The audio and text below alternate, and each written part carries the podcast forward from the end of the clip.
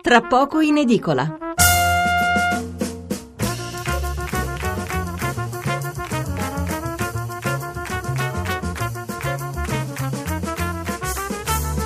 Buonasera da Stefano Mensurati e benvenuti all'ascolto di Tra poco in edicola, la rassegna stampa notturna di Radio 1. 800 055 101 è il numero verde per intervenire in diretta, 335 699 29 49 è il numero per inviarci un sms.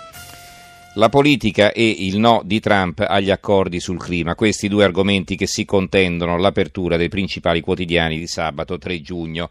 Altro argomento richiamato abbastanza spesso, ma comunque in tono minore, le celebrazioni del 2 giugno, che come sentirete fra poco sono più che altro motivo di polemica. Nessun titolo, almeno per adesso, sull'allarme terrorismo in Germania, la notizia è arrivata abbastanza tardi. Allora stasera incentreremo la nostra puntata sulla criminalità mafiosa e sullo Stato che è impegnato a combatterla. In chiusura, come ogni venerdì, 7 Days of Italy, il notiziario settimanale curato da Rai News 24 e da Radio 1. Allora, lo spunto per l'approfondimento sulla mafia eh, ci viene offerto dalla cattura del super latitante dell'Andrangheta Giuseppe Giorgi, latitante da 24 anni. Un'ottima notizia, questa offuscata però dalla scena che ne è seguita, perché quando è stato portato fuori dal suo nascondiglio, un gruppetto di persone l'ha accolto come una star, uno gli ha addirittura baciato le mani. Ecco, finché questa mentalità bacata non verrà definitivamente sradicata, la guerra contro le cosche eh, non potrà mai essere vinta. Ne parleremo a lungo fra poco, partiremo dalla Calabria, ma non ci fermeremo lì. Siccome però su questa notizia ci sono davvero pochi titoli in prima e questo è un altro segnale negativo perché una stampa disattenta fa il gioco di chi tende a minimizzare, allora vi leggerò prima titoli e commenti sul 2 giugno e così archiviamo il tema. Il quotidiano nazionale Giorno la Nazione Resto del Carlino, 2 giugno festa di tutti, però manca l'orgoglio, è un commento firmato dal generale Mario Arpino su una, una foto delle frecce tricolori, c'è solo il titolo in prima però. Apre su questo tema il giornale, eh, la Boldrini umilia i militari, bestemmia istituzionale, la parata la Presidente senza coccarda tricolore, non applaude la Folgore, poi ringrazia solo i ragazzi del servizio civile.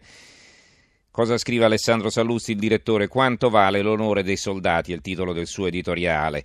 La resistenza ha avuto certamente un ruolo, ma questa nostra Repubblica non nasce dalla resistenza come ci hanno inculcato a scuola, ma degli, dagli eserciti, uomini in armi e divise hanno prima liberato e poi protetto il nostro paese, pagando un altissimo prezzo in vite umane, per questo ogni 2 giugno rendiamo loro onore perché essendo il male sempre in agguato, senza soldati non poteva esserci e non ci può essere pace.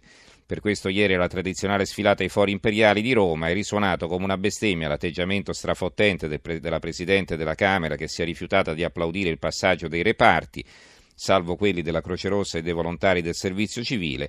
Per questo è davvero disonorevole presentare, come ha fatto l'onorevole Beppe Civati a nome dei colleghi comunisti, un'interrogazione sui milioni spesi in questi anni per organizzare la parata.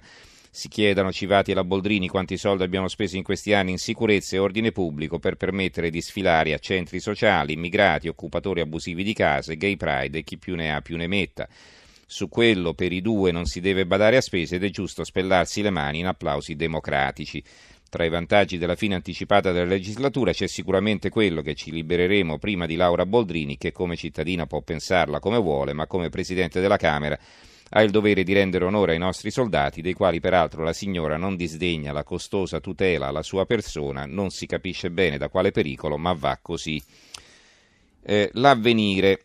Mattarella e sindaci, i valori del 46 uniscono l'Italia, la parata per la festa della Repubblica. Il eh, manifesto. 2 giugno, marcia trionfale senza futuro, l'articolo di fondo di Tommaso Di Francesco. Non c'è niente di più menzognero che far sfilare civili insieme a truppa armata, tank e cacciabombardieri, il nuovo politicamente corretto che accompagna l'ideologia della guerra umanitaria disseminata a partire dalla guerra NATO del 99 e confermata in Libia soltanto sei anni fa. Un politicamente corretto andato in onda come negli ultimi anni anche ieri 2 giugno, come se la ripetizione delle marce trionfali dell'Occidente militarizzato, imbellettata qui e là da presenze di civili, possa giustificare fino a nascondere la sostanziale maschera della vocazione alla guerra che ci circonda. Certa ragione il presidente Sergio Mattarella, vogliamo per le giovani generazioni un futuro di pace, che altro, ma come se, secondo il vecchio motto imperiale Parabellum, prepariamo la guerra, Perché spendiamo in armi e spese militari più di 70 milioni di euro al giorno, secondo gli ultimi dati internazionali dell'autorevole Sipri? Perché raddoppia, raddoppia l'autorizzazione scusa, all'export di armi italiane e il governo se ne rallegra? Perché così il PIL cresce arrivando a ben 14,6 miliardi di euro, l'85% in più rispetto al 2015 per esportazioni verso paesi come Arabia Saudita, Kuwait, Turchia, Pakistan, Emirati Arabi, tutti tanto, tanti i petroregimi impegnati in guerre sanguinose, un commercio i cui effetti si faranno sentire proprio nei prossimi anni. La verità questi hanno fatto la festa alla Repubblica, classe dirigente allo sbando, Europa, economia e immigrazione, 2 giugno, disparate anti-italiane da chi in teoria dovrebbe aiutarci. E qui vengono raccolte tre frasi. Tito Boeri, il presidente dell'Inps, cercare lavoro all'estero è la migliore assicurazione contro la disoccupazione e alleggerisce la pressione fiscale sui bilanci.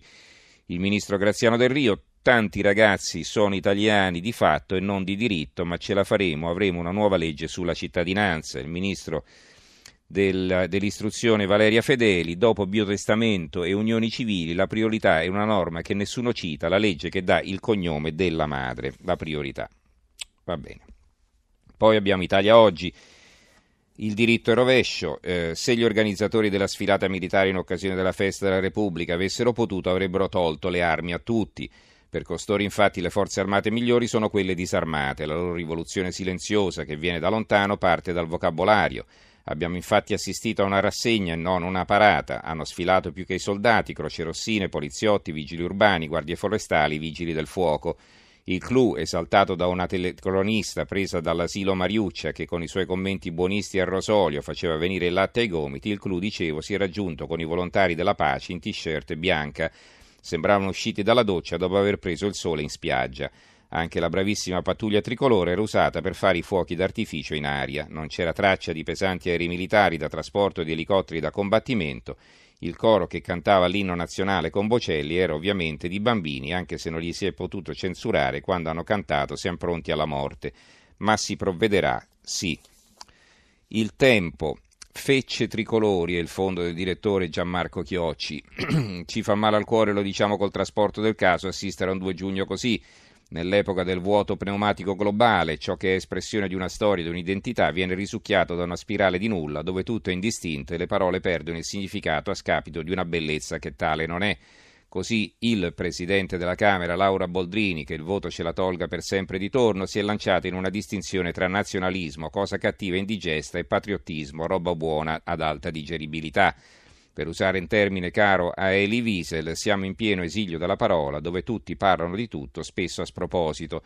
Ci sorprende che parli di patriottismo proprio chi, come il Presidente della Camera, professa le porte aperte, il multiculturalismo, il mondo senza muri, neanche identitari, a beneficio di chi, come gran parte dell'Islam, mal sopporta la nostra laicità, la nostra libertà, le donne come lei, con i capelli al vento e senza velo e poi eh, alcuni quotidiani locali e anche qui, insomma, avete visto su quelli a tiratura nazionale eh, commenti abbastanza polemici di una parte e dell'altra e eh, il Corriere Adriatico, il quotidiano delle Marche, terremoto nelle Marche, martedì le prime casette di legno, la festa della Repubblica divide i sindaci, Arquata alla parata del 2 giugno, assenti Visso, Camerino e Castel Sant'Angelo, cioè i sindaci di questi tre paesi devastati da terremoto non sono andati alla parata.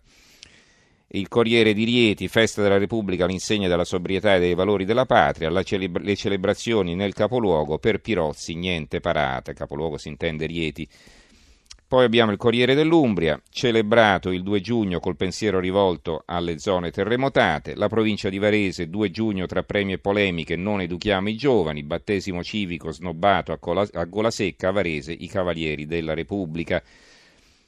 Il piccolo di Trieste, Re di Puglia, la cerimonia, il sacrario e a pezzi flop delle presenze alla festa del 2 giugno.